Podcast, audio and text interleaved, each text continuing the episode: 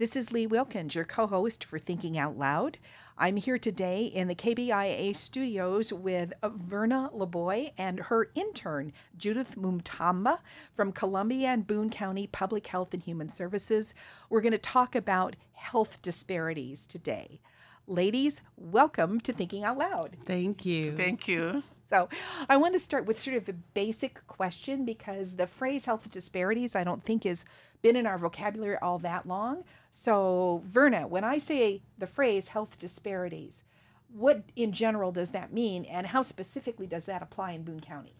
My goodness, health disparities to me um, is a very sad term because it's being applied to my tribe, so to speak, my uh, community, the black community. Uh, for me, it means that my people are dying at a much higher rate from preventative chronic diseases than um, our majority white population. And it's at a critical crisis, not only in Columbia, Boone County, but across the state and across the nation. Yes, I was going to say, having spent a few years in Detroit, absolutely. So I know that you focus on a couple of really important things, one of which is a disease that I have as well. But I know that you talk you talk with a lot of folks about hypertension, mm-hmm. which is in many ways preventable. Um, mm-hmm. So, what's the basic disparity, if if you will? Can you describe the disparity between African Americans and Caucasians in terms of, you know, incidents and treatment and all that other sort of stuff. I'm going to have Judith address the disparities.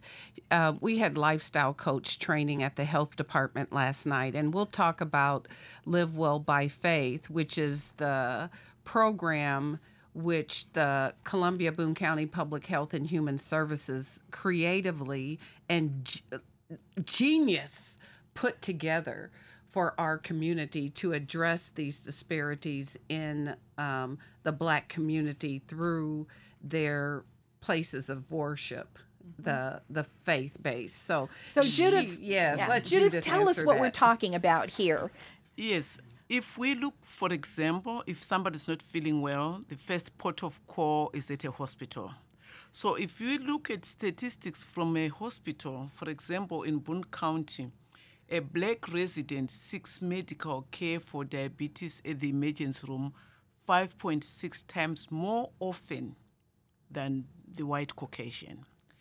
And a black is hospitalized three times more often and dies at a rate three times greater than a white resident. All this from the chronic diseases so you can tell by these statistics that the black American is affected more or is more at risk than the white Caucasians. And I know that there are a series of reasons for that that are kind of mm. what I call nested. One of them talks uh, to the other. But mm. but Verna and um, and Judith, just tell us mm. what are some of the reasons for this horrible gap in um, medical care and in mm. treatment and and all the rest.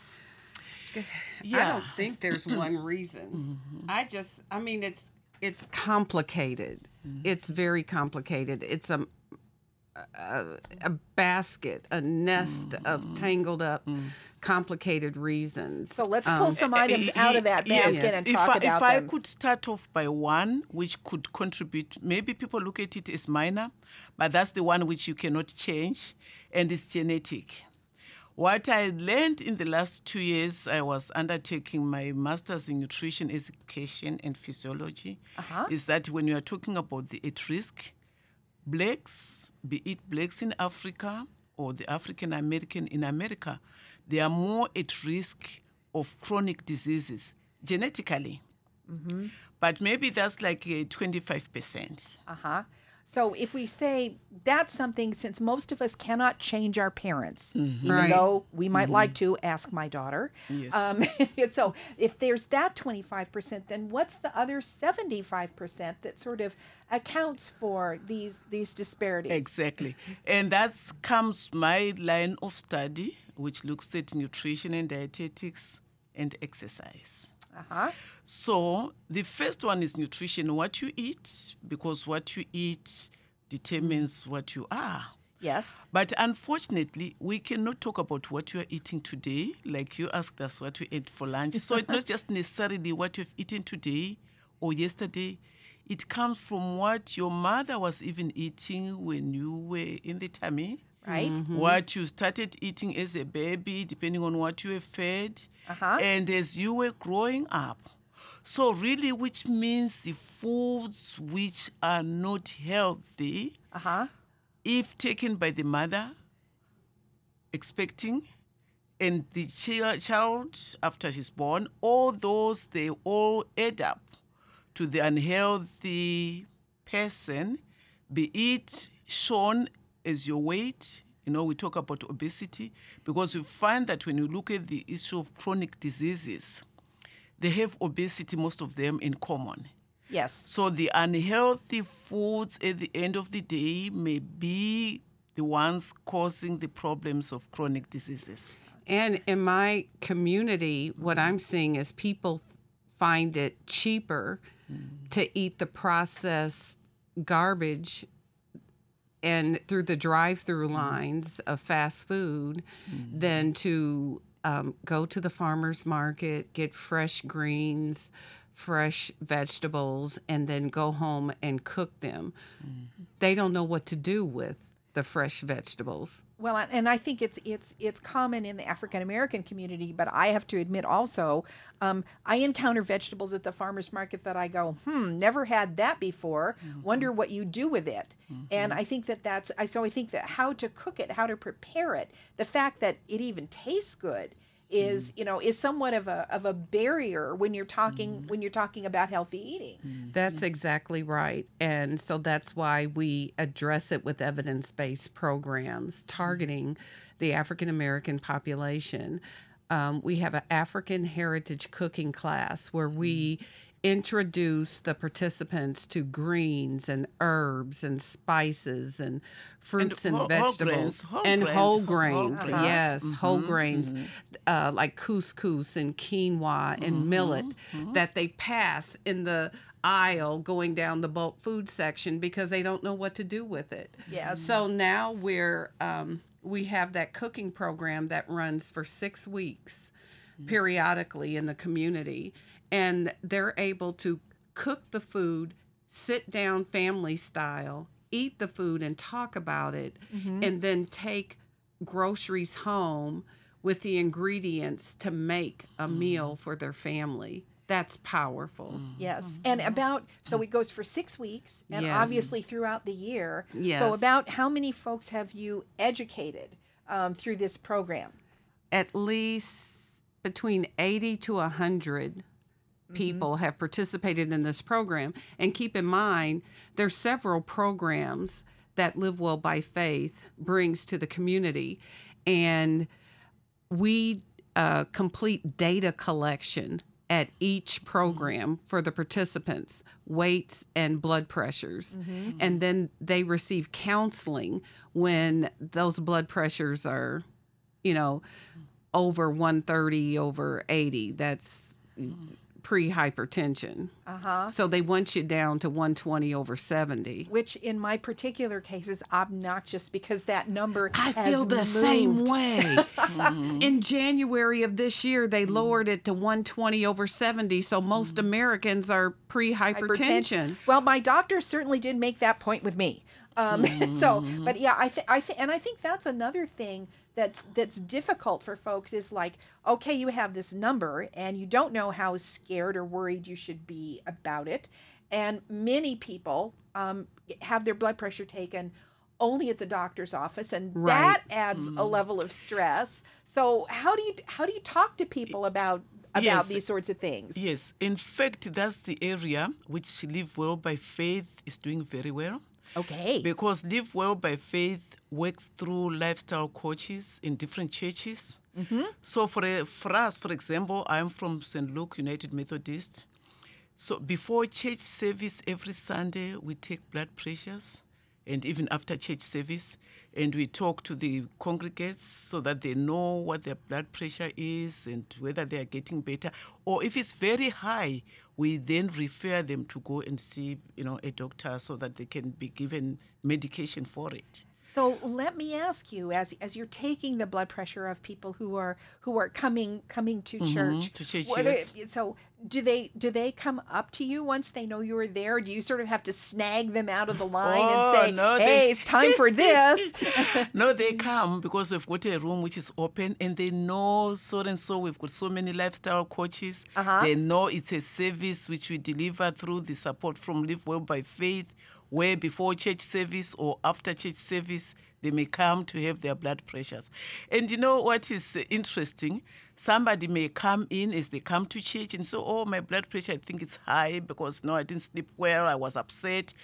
So we take the blood pressure before service. Uh-huh. And after this service, the services and the calming effect, you take the same person blood pressure, you can see it has gone down. Uh-huh. So we then emphasize that even throughout the day, try to calm yourself down, and that helps to keep your blood pressure down. And I and I assume whether that's in a traditional church service like you're mm-hmm. talking about, or something mm-hmm. that's a little more new age like mindfulness, um, mm-hmm. the same thing applies. You know, if you get if you are able to calm yourself or center yourself, whatever the verb is that people Yes. want to use, that that helps at least in the in the short term. Yes, definitely. You know, we have we're dealing working with a population that has multiple barriers and I almost feel like I'm dealing with a population of people who have lost hope. Mm-hmm. And so a lot of what Live Well Faith, Live Well by Faith does is dispense hope through mm-hmm. education and increasing mm-hmm. health literacy. You know, we have a chronic disease self management program which we um, participate in through a collaboration with University Extension.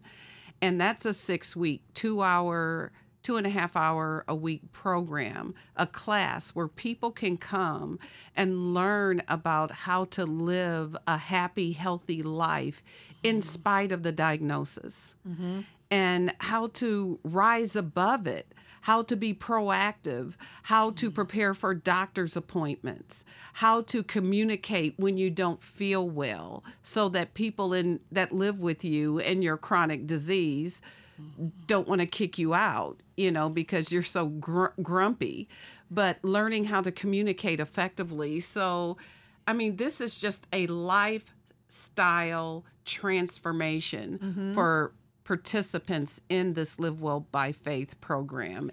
And and do you think that part of the reason that that you're having to provide this sort of I'm going to call it education or coaching or, or whatever is the appropriate word there All of is- that. is because African American people tend to not get that in a family setting um or I mean Well, when you're where's the- dealing what's with missing you're dealing with so many stresses. I mean, we're dealing with a medical community that's not culturally competent. Let me just go there. say more go right away Let me just go there and open up that can. And, um, you know, you have people that, um, doctors and nurses who don't know how to communicate with the diverse cultures in which they they're in charge to serve. So that's why I think this Live Well by Faith opportunity right here next to in the middle of the University of Missouri Medical School, you'd think they'd be running to Live Well by Faith for intern opportunities and uh, interactions with this population. No patient should receive a diagnosis and leave not understanding the treatment plan. Mm-hmm. And so many do because they won't use words that the patient can understand. So, what I'm doing is teaching our participants to prepare for doctor's appointments. so it, you're actually having the, your participants in this case the patient The patient. becomes the person who's educating The doctor, his or her physician Oh, you got it. Okay. yes. You get pencil and paper out and you have your questions ready. So when that doctor comes through the door for that five minute interaction with the laptop in the crook of, crook of his arm, ready to drill you with all of the questions, you could say, Hold up, doc. You know, I need you to check my feet.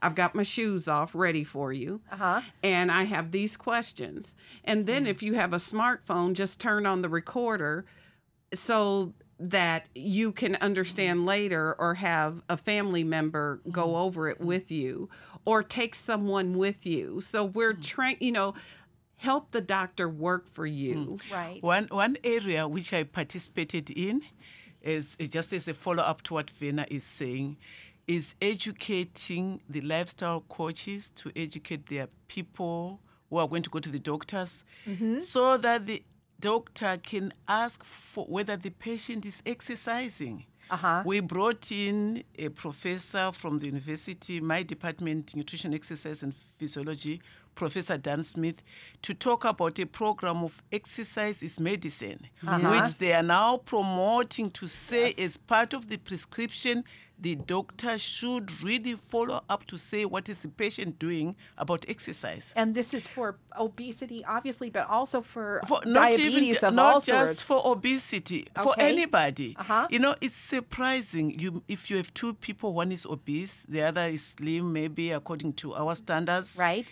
it doesn't necessarily follow that the slim one is the healthier because if the slim one is sedentary and is Uh-huh. not exercising that person may be worse off than somebody who may look slightly obese but is active Uh huh. Uh-huh. so exercise is for everybody, not just the obese, but for everybody. And it's recommended that you need at least 30 minutes of moderate to you know uh, uh, you know brisk ex- exercise Right. every every day. Yes. Exercise that makes you breathe hard. Yes. Exactly, exactly, Uh-huh. exactly. And okay, so we've got we've got these lifestyle things. We've got literally learning how to talk to your physician, educating Mm-hmm. your physician if that's necessary. And I think in some ways it is for all of us about who you are and what your issues are, not necessarily just your medical ones, but the the other thing that you sort of brought into the office with you. Yes. Um, so so that's part of the disparity.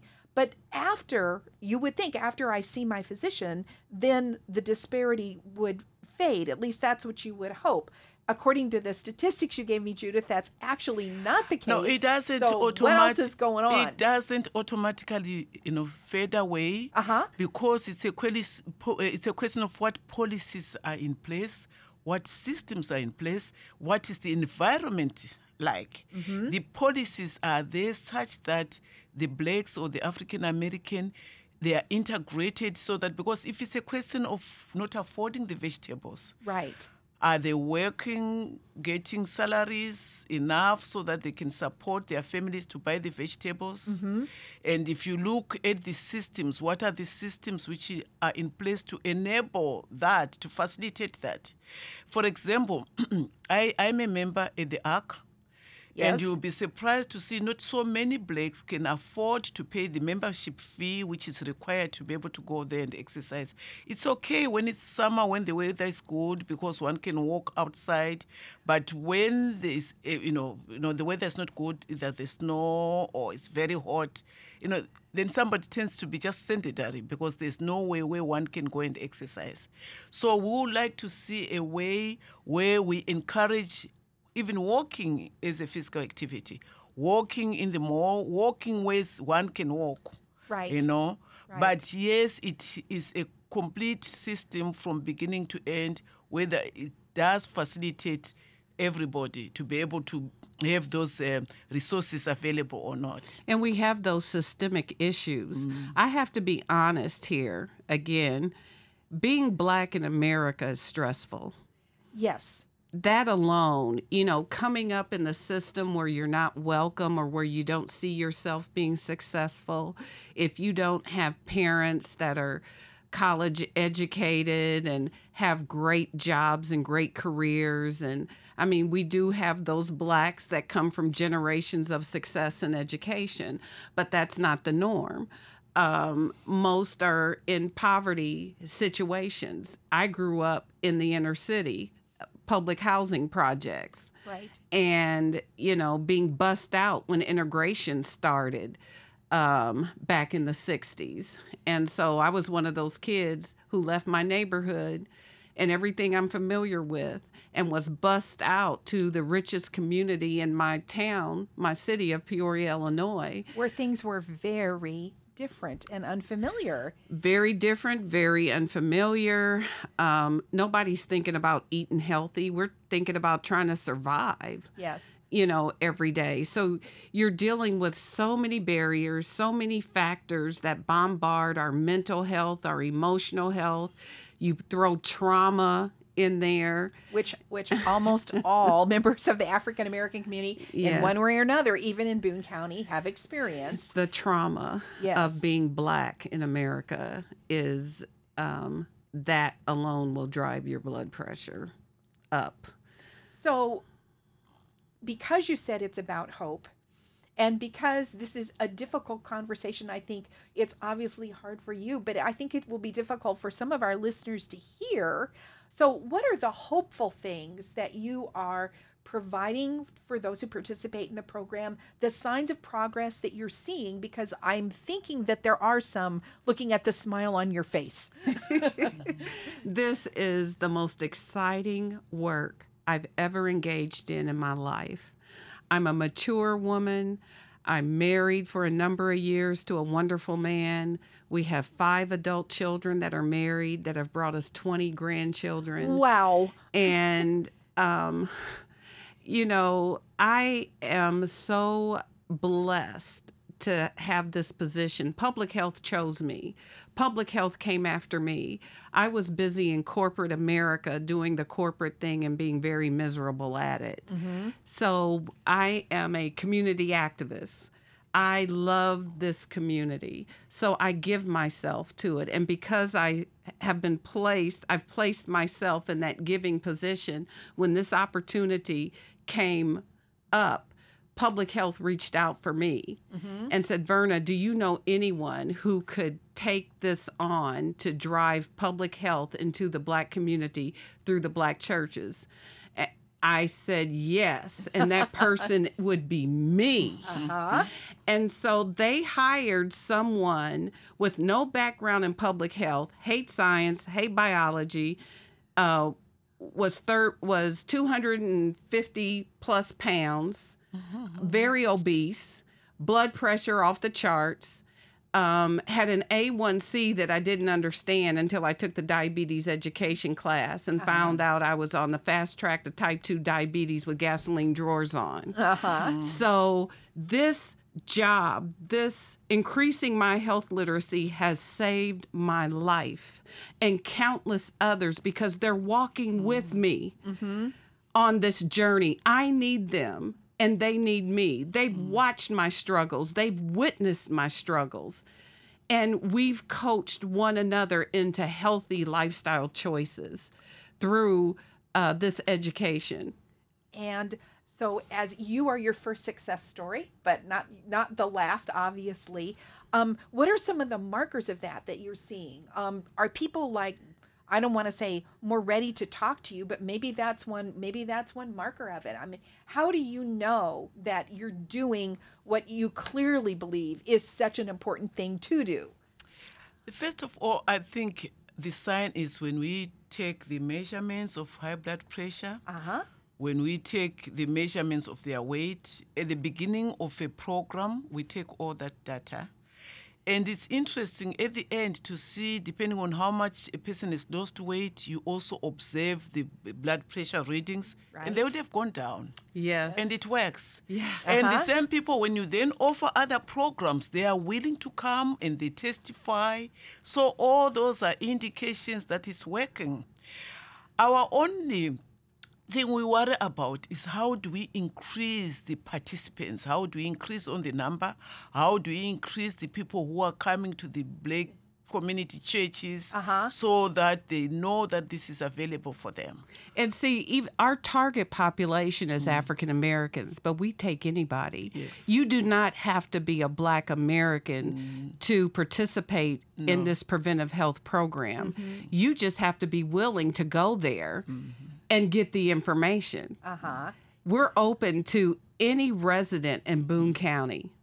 Okay, so I'm going to because we're close to, but not exactly running out of time. So that's a great place to end on Verna. We're open to any resident of Boone County. So if I'm hearing this show and I realize that you could help me How do I go about getting a hold of you, a hold of the program? Judith, how do we stop you from graduating in December so you can continue this? No, I will continue actually. I'll start off with that one if you don't mind. Yes. I'm a member of St. Luke's Church. I'm a volunteer lifestyle coach for St. Luke, which means I'll continue participating in this program irrespective of where I am. okay. That is historic St. Luke United Methodist Church on Ash near Ash in Providence. Yes. Where the pastor is Reverend Rice. He's a, a white man with a mm-hmm. black congregation. Very unique situation. Mm-hmm. And he is so supportive. But you can reach Live Well by Faith Yes, ma'am. through the Columbia Boone County Public Health and Human Services at 1005 West Worley. Call the health department, ask for Verna, and I will give you all the information you can possibly need. Also, my email is Verna, V E R N A dot Laboy, L A B O Y, at como.gov and I'll be happy to steer you in the right direction. Or you can go to the City of Columbia Public Health and Human Services website. There will be a tab um, that should be live in the next week or so with Live Well by Faith, giving you updates on programs that you could register for and participate in. And just to remind folks, these programs, when you say register for, these are not for charge, right? These are just They're free. Uh, Come on. It's free. Or the only one we charge for is the Weight Watchers. Weight Watchers, we have an ongoing group. You can meet at Friendship Missionary Baptist Church on Smiley Lane here in Columbia any Tuesday night from 6 to 7. And if you come through the Live Well by Faith program, we pay half of your participation fees. Okay. It doesn't get gooder than that. so you can contact uh, Verna and Judith through the county health department, the city health department. Uh, programs are free with one exception. You can go to your local church. You can find friends and colleagues and bring them down. So, um, Verna, Judith, thank you both so much. It's been an interesting and provocative conversation. This is Lee Wilkins for Thinking Out Loud.